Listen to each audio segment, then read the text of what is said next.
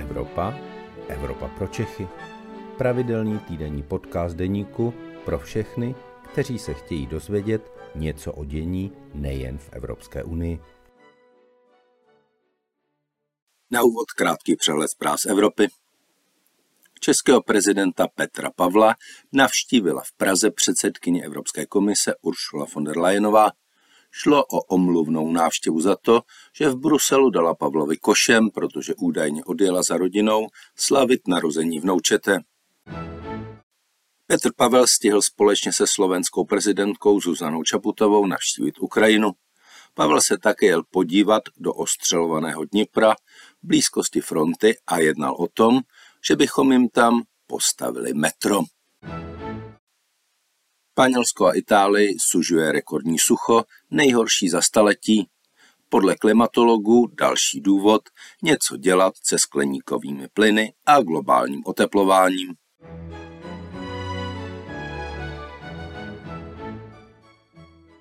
Dobrý den, je středa poledne a také tu vaše oblíbená Evropa pro Čechy, u které vás vítá evropský editor deníku Luboš Palata.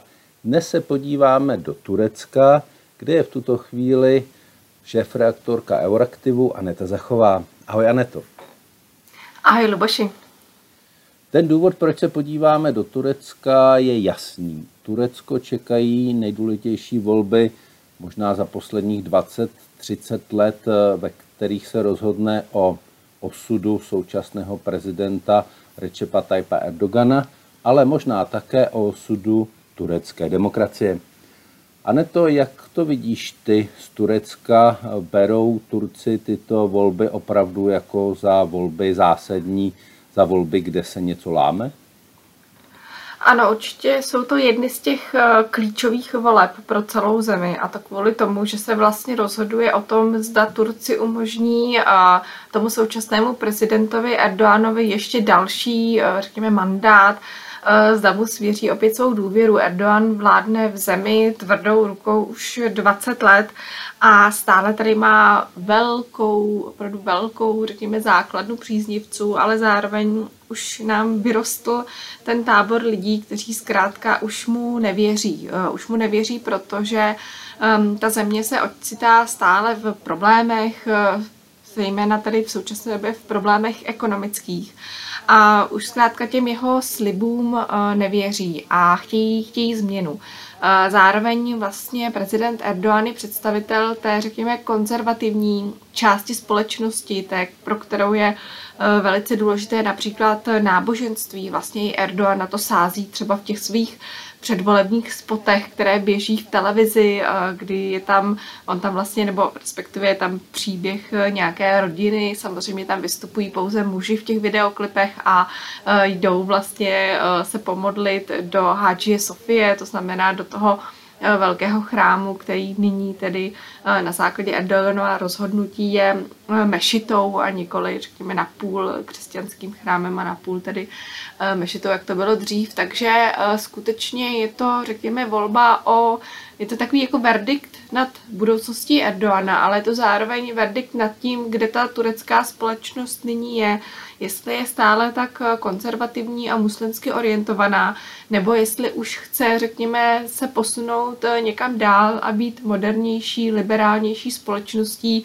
eh, a řekněme tak trochu více sedět do té evropské mapy, více řekněme na západ. A jak ty to vidíš eh, při svém pobytu z Turecka? Je to, eh, jsou ty proudy vyrovnané, ten modernizační a ten tradiční, nebo ti přijde, že mimo velká města je to opravdu tradiční země, která dál sází hlavně na ty islámské hodnoty?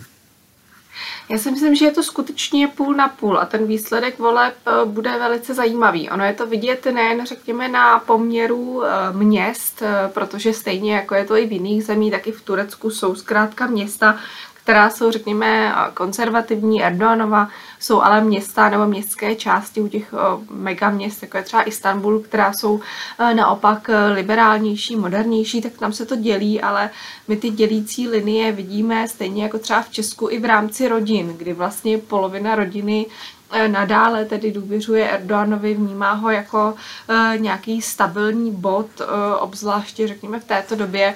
A polovina už ho má, řekněme, plné zuby. A není to ani, řekněme, nějak po genera- jako ta linie není ani generační. Já jsem třeba hovořila s jednou babičkou, která bydlí vlastně v jednom teda z těch větších měst, ale v jeho, řekněme, klidnější části a ta třeba říkala, že už Erdoganovi nevěří, že už ho nechce nadále, takže není to ani tak, že by třeba o mladina nebo mladí lidé volili opozici, eh, ale je to skutečně napříč tou společností, napříč vzděláním, napříč těmi městy a řekla bych, že nyní skutečně ta turecká společnost je rozdělená. A je to vidět i, eh, i vizuálně, když jde člověk po městě, po vesnicích, tak zkrátka vidí, že um, vlastně velice dobře je to vidět na ženách, že skutečně polovina žen uh, už nosí moderní oblečení, nezahaluje se nijak, uh, chodí se bavit, uh, chodí na drinky a tak podobně a půlka vlastně žen neustále zahalená, dodržuje ty, ty přísné tradice, takže i na tom je vidět, jak Turecko je v současné době rozdělené.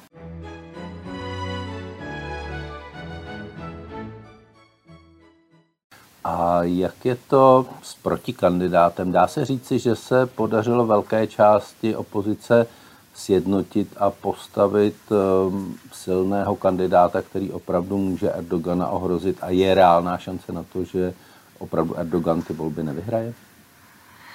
Ano, reálná šance tady je. Eh, tím vlastně nejsilnějším proti, protikandidátem je Kemal eh, Kličdarolů, Eh, který je tedy tím kandidátem, kterého se vybrala ta opoziční koalice. Zde je to kandidát silný, tak to se samozřejmě už teď projevuje v průzkumech, že skutečně má šanci Erdogana porazit, ale řada lidí nebyla vůbec spokojena s výběrem toho člověka, protože Kemal Kılıçdaroğlu už je, řekněme, taková známá politická figura tady v Turecku, eh, nikdy právě neuspěl ve snaze svrhnout nebo řekněme porazit v demokratických volbách eh, Erdoana. Ehm, je to starší muž, sám jeho, jeho rétorika je někdy také trochu kontroverzní, byť tedy slibuje návrat k nějaké parlamentní demokracii, tak například je známý velice ostrou protiimigrační rétorikou, slibuje vlastně odsun Syřanů mimo Turecko, eh, takže ne, nemůžeme si to představovat tak, že to je nějaký, řekněme, velký liberální vůdce, ale eh, je to spíše člověk, eh, na kterém, řekněme, panoval nějaký koncenzus, byť tedy jedna z těch koaličních stran, takzvaná strana Dobra i party, tak tam měla velký problém s tím, aby právě on byl, řekněme, tím, tím nominantem té opoziční síly, nicméně nakonec tady schoda byla na něm a mm, Myslím si, že pokud vyhraje ve volbách eh, právě Kemal Kılıçdaroğlu, tak to nebude kvůli nějaké jeho silné osobnosti, ale bude to kvůli tomu, že vlastně eh, je to jenom ta alternativa vůči Erdoganovi. Ty se dotkla problému syrských uprchlíků. Je to opravdu ještě dnes po těch letech v Turecku věc, která hraje nějakou roli, kterou Turci řeší? Je to nějaký zásadní problém Turecka? Já si myslím, že ano. Eh, ta, řekněme, syrská otázka tady neustále rezonuje. Eh, rezonuje tady nejen, řekněme, ta otázka těch syrských uprchlíků, ale vůbec syrských eh, nebo arabských imigrantů. Vlastně Turci stěžují, že, řekněme, arabská menšina začíná být tady v Turecku čím dál tím silnější. Týká se to, jak řekněme, té movitější části společnosti, kdy, řekněme, bohatí syřané, bohatí arabové si tady nakupují nemovitosti, eh, skupují, řekněme, to, co se dá, eh, jezdí, v, řekněme, v drahých autech, zatímco obyčejní Turci si to nemohou dovolit kvůli té ekonomické situaci, ale i se tady diskutuje stále ten problém, řekněme, té, té nejchudší vrstvy společnosti, to znamená těch syrských uprchlíků, kteří žijí tady zejména v té, v té jižní části země, to znamená i v té části země, kterou tady Eh, zasáhlo to ničivé, strašlivé zemětřesení. Eh, takže skutečně ta syrská otázka je, rezonuje i v té kampani a jak Erdoğan, eh, tak jeho protikandidát Kılıçdaroğlu slibují, že tedy budou tu syrskou otázku řešit.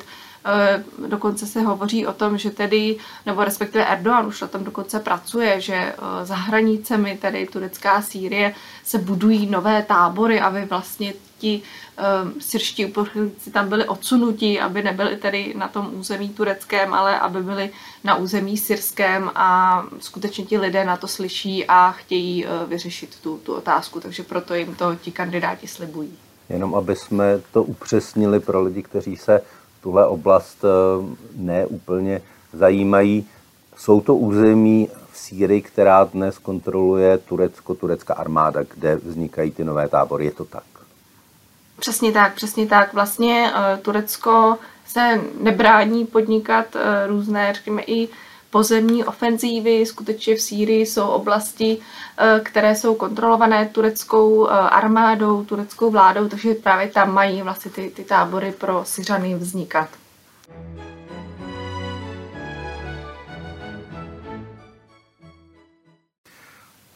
Velkým tématem Turecka mnoho desítek let je kurdská menšina. Dá se říci, že ty problémy se syrským uprchlíky eh, dali eh, problémy s kurdskou menšinou na druhou kolej?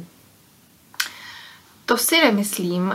Kurdská otázka je stále velice citlivá pro řadu Turků, včetně těch eh, mladých a moderních. Eh, byť tedy už, řekněme, ta, ta diskriminace, které ta kurdská menšina tady v Turecku čelila, se, eh, se zmenšují, tak pořád samozřejmě to v té společnosti je. Mohli jsme to vidět nedávno, když vlastně v Istanbulu byl teroristický útok, tak okamžitě vlastně se řešila ta role eh, kurdský, kurdské menšiny eh, tady v Turecku. Takže řekněme, ta bezpečnostní otázka spojená právě s Kurdy, kteří víme, že vlastně jsou schopni sahat i k násilným útokům, tak ta zde také rezonuje. Je to i tak, že vlastně třeba ta kurdská strana opoziční má poměrně velký hlas v tureckém parlamentu, tuším, že v současné době to je až kolem 10%. 10% Třetí ale... největší strana vlastně. Přesně tak, přesně tak. Eh, takže ten jejich hlas i na té politické úrovni je velice silný a to, co se stalo vlastně v těch uplynulých týdnech, bylo, že tedy i ta kurdská menšina vlastně eh, se vyslovila proti Erdoganovi a ta strana, byť tedy není součástí té oficiální opoziční koalice, tak vlastně vyzvala své voliče k tomu, aby v těch prezidentských volbách volili právě proti kandidáta současného prezidenta Erdoana Eh, to znamená Kemela Kličdarolu, který má šanci vlastně uspět, eh, protože oni ty turecké volby jsou dvojí, to je možná také důležité zmínit, že tady máme tam volby prezidentské, eh, kde jsou oficiálně čtyři kandidáti, ale ti dva, kteří vlastně mají šanci, jsou tedy současný prezident Erdogan a jeho vyzývatel Kemal Kličdarolu. A potom ještě k tomu jsou vlastně přilípnuté volby parlamentní, kde tedy kandiduje ta Eh, strana prezidenta Erdoana a KP a potom tam je tady ten slepenec, eh, ta velká koalice opozičních stran, ve které vyniká eh, strana CHP, ale proč o těch zkratek jde zkrátka o to, že vlastně teď všichni, ať už to jsou kurdové nebo liberální Turci, tak vlastně vystupují právě proti, proti Erdoganovi.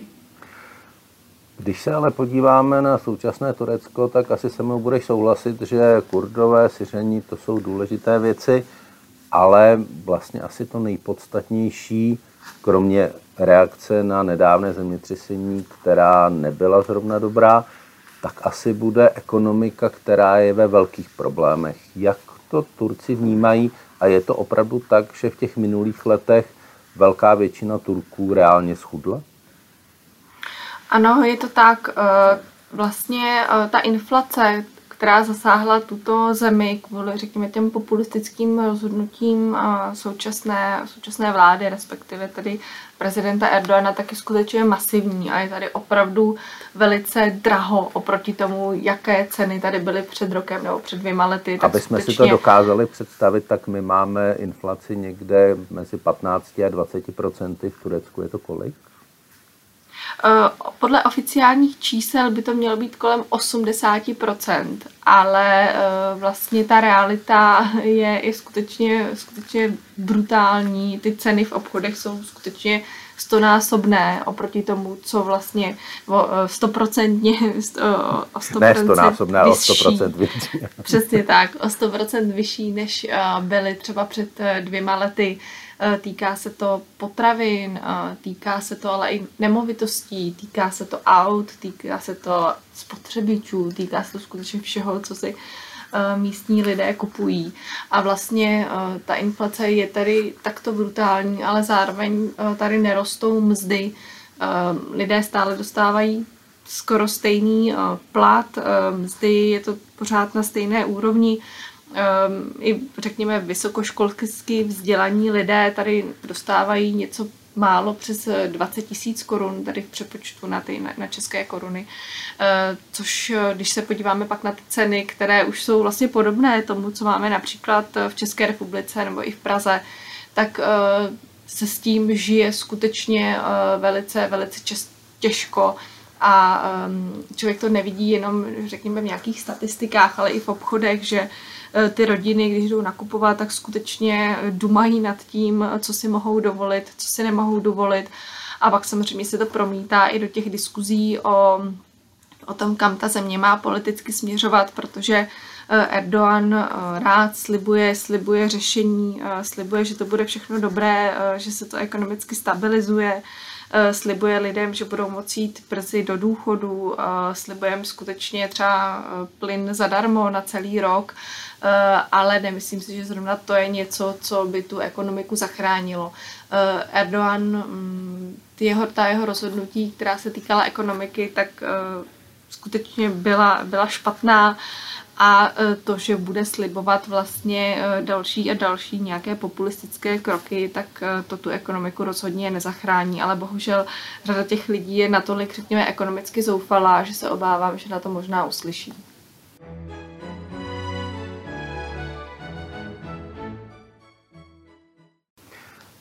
Já bych se ještě vrátil k jednomu momentu, který opravdu může v, tém, v tom vyrovnaném souboji rozhodnout, a to je reakce na to nedávné velmi ničivé zemětřesení na jihu Turecka. I Turci to vidí tak, že ta vládní reakce byla natolik slabá, špatná a opožděná, eh, že je to prostě něco, co eh, hraje proti Erdoganovi a co může způsobit jeho nezvolení? Já si myslím, že ano. Uh, ono vlastně, byť tedy to zemětřesení se týkalo té jižní, jižní lokality, kde skutečně uh, ta pomoc uh, vázla, vázla brutálně, takže to stálo životy, tak ono se to o tom samozřejmě diskutuje i v těch severních částech, i třeba v Istanbulu, Eh, kde se teď provádí různé testy budov, jestli jsou stabilní, zda zvládnou přežít eh, případné zemětřesení, které by mohlo postihnout také Istanbul, který se nachází na těch dvou tektonických deskách. A eh, lidé si to uvědomují, hovoří o tom, a je to skutečně jeden z těch velkých mínusů, se kterým Erdogan do kampaně jde. Byť tedy řada těch oblastí, která byla zničena, tak už řekněme je Eh, znovu v nějaké, řekněme, fázi rekonstrukce, že už se tam uklidilo, že už se staví nové budovy.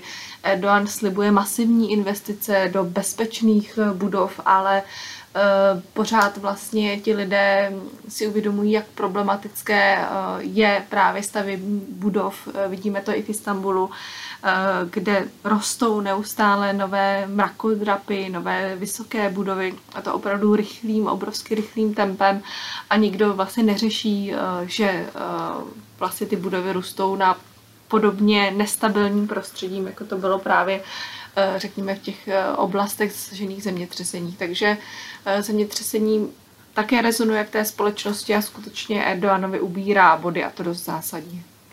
A přidává Erdoganovi body to, že eh, zaujal takovou neutrální pozici eh, v tom rusko-ukrajinském konfliktu, té ruské agresi proti Ukrajině. Eh, hraje si na jakéhosi mírotvorce, zajistil dohodu o přepravě obilí přes Černé moře. Tahle pozice mu pomáhá mezi normálními Turky, nebo je to něco, co je příliš daleko, příliš vysoko? Já si myslím, že to vnímáme hlavně my, řekněme, co žijeme eh, za hranicemi Turecka. Eh, já bych řekla, že válka na Ukrajině tady v Turecku vlastně není eh, příliš velké téma. Když člověk sleduje běžné zpravodajství, běžné televizní kanály, tak tam vlastně ta válka tématem téměř není. Tématem je třeba to, že Erdogan vlastně slibuje investici do armády, vyvíjení nových letounů a tak podobně, bojových letounů tedy, ale to, jak se vlastně Turecko chová na té mezinárodní mapě, tak to v podstatě není tématem diskuze a ono vlastně i ta turecká opozice tvrdí, že by asi neměnila to, jakým způsobem Turecko vystupuje vlastně v tomto konfliktu. Turecko má velice specifickou mezinárodní pozici a ehm, to, jak vlastně Erdogan například hovoří s Putinem, tak je součástí nějakého běžného tady eh, veřejného diskurzu eh, a není to nic, co by třeba, za co by třeba čelil vlastně kritice od opozice. Myslím si, že tady tak panuje takový, řekněme, tichý koncenzus, že to, jak Turecko se nyní tedy ve válce chová, takže to je v pořádku, že to je ta turecká role vlastně být, řekněme, nějakým prostředníkem a um, hrát za ty svoje zájmy spíš než třeba uh, za zájmy Ukrajiny.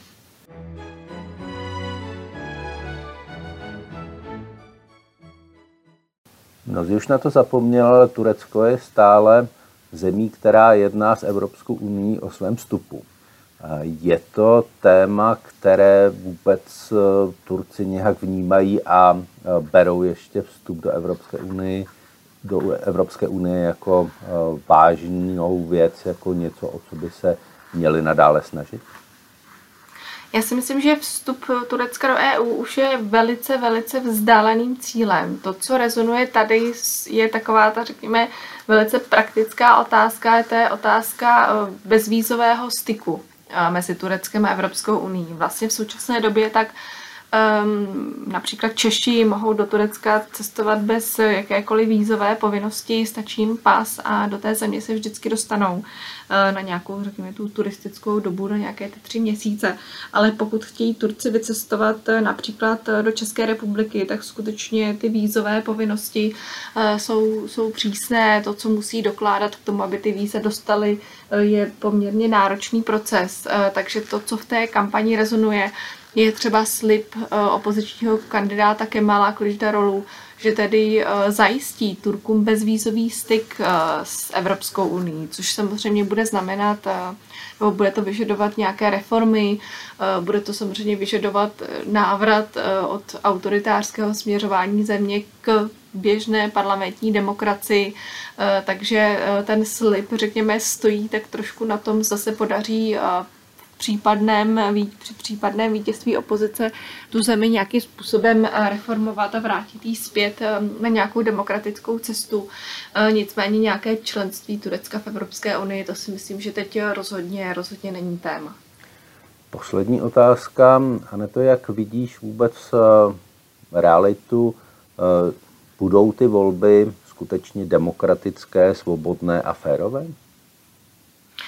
To samozřejmě musí zajistit um, organizátoři voleb a různé mezinárodní organizace, které na ně mají dohlížet. Uh, my víme z těch uh, předcházejících uh, voleb, že skutečně to vyvolává emoce, že může dojít k falšování těch volebních lístků, skutečně i uhlídat takto obrovskou zemi, tolik volebních obvodů není nic snadného a já očekávám, že se objeví nějaké Eh, řekněme, protesty, eh, že se objeví eh, nějaké nařčení z toho, že ty volební lístky byly třeba falšovány a tak podobně. No, on i ten průběh voleb je poměrně komplikovaný. Vlastně už v současné době Turci mohou volit například na hranicích, když tedy opouštějí zemi, tak mohou hlasovat. Za chvíli se rozjede vlastně hlasování eh, tureckých menšin, které žijí mimo, eh, mimo tuto zemi, mimo Turecko. Eh, to znamená třeba 1,5 milionu Turků, kteří žijí v Německu a v dalších evropských zemích. A pak, až se tedy začne hlasovat tady přímo v tureckých městech a vesnicích, Každopádně skutečně to je úlohou mezinárodních organizací na to dohlédnout a pak samozřejmě bude záležet, jak ty volby dopadnou a trochu se obávám toho, že až budou zveřejněny ty výsledky, tak ať budou jakékoliv, tak to vyvol, bude vyvolávat silné emoce, může to vyvolat uh, protesty, může to vyvolat uh, nějaké nadšení z toho, že ty volby vlastně nebyly uspořádány uh, tak, jak by měly, to znamená demokraticky v souladu s mezinárodními pravidly. Um, takže skutečně si myslím, že to bude velice, velice riskantní. Aneto, já ti moc krát děkuji za rozhovor, za, naši návštěvu, za návštěvu v naší Evropě pro Čechy a přeju ještě krásný pobyt v Turecku a někdy brzy naslyšenou a naviděnou. Také děkuji a zdravím i naše posluchače. To byl podcast Evropa pro Čechy. Příští díl poslouchejte opět ve středu ve 12 hodin. Naslyšenou se s vámi těší váš Luboš Palata.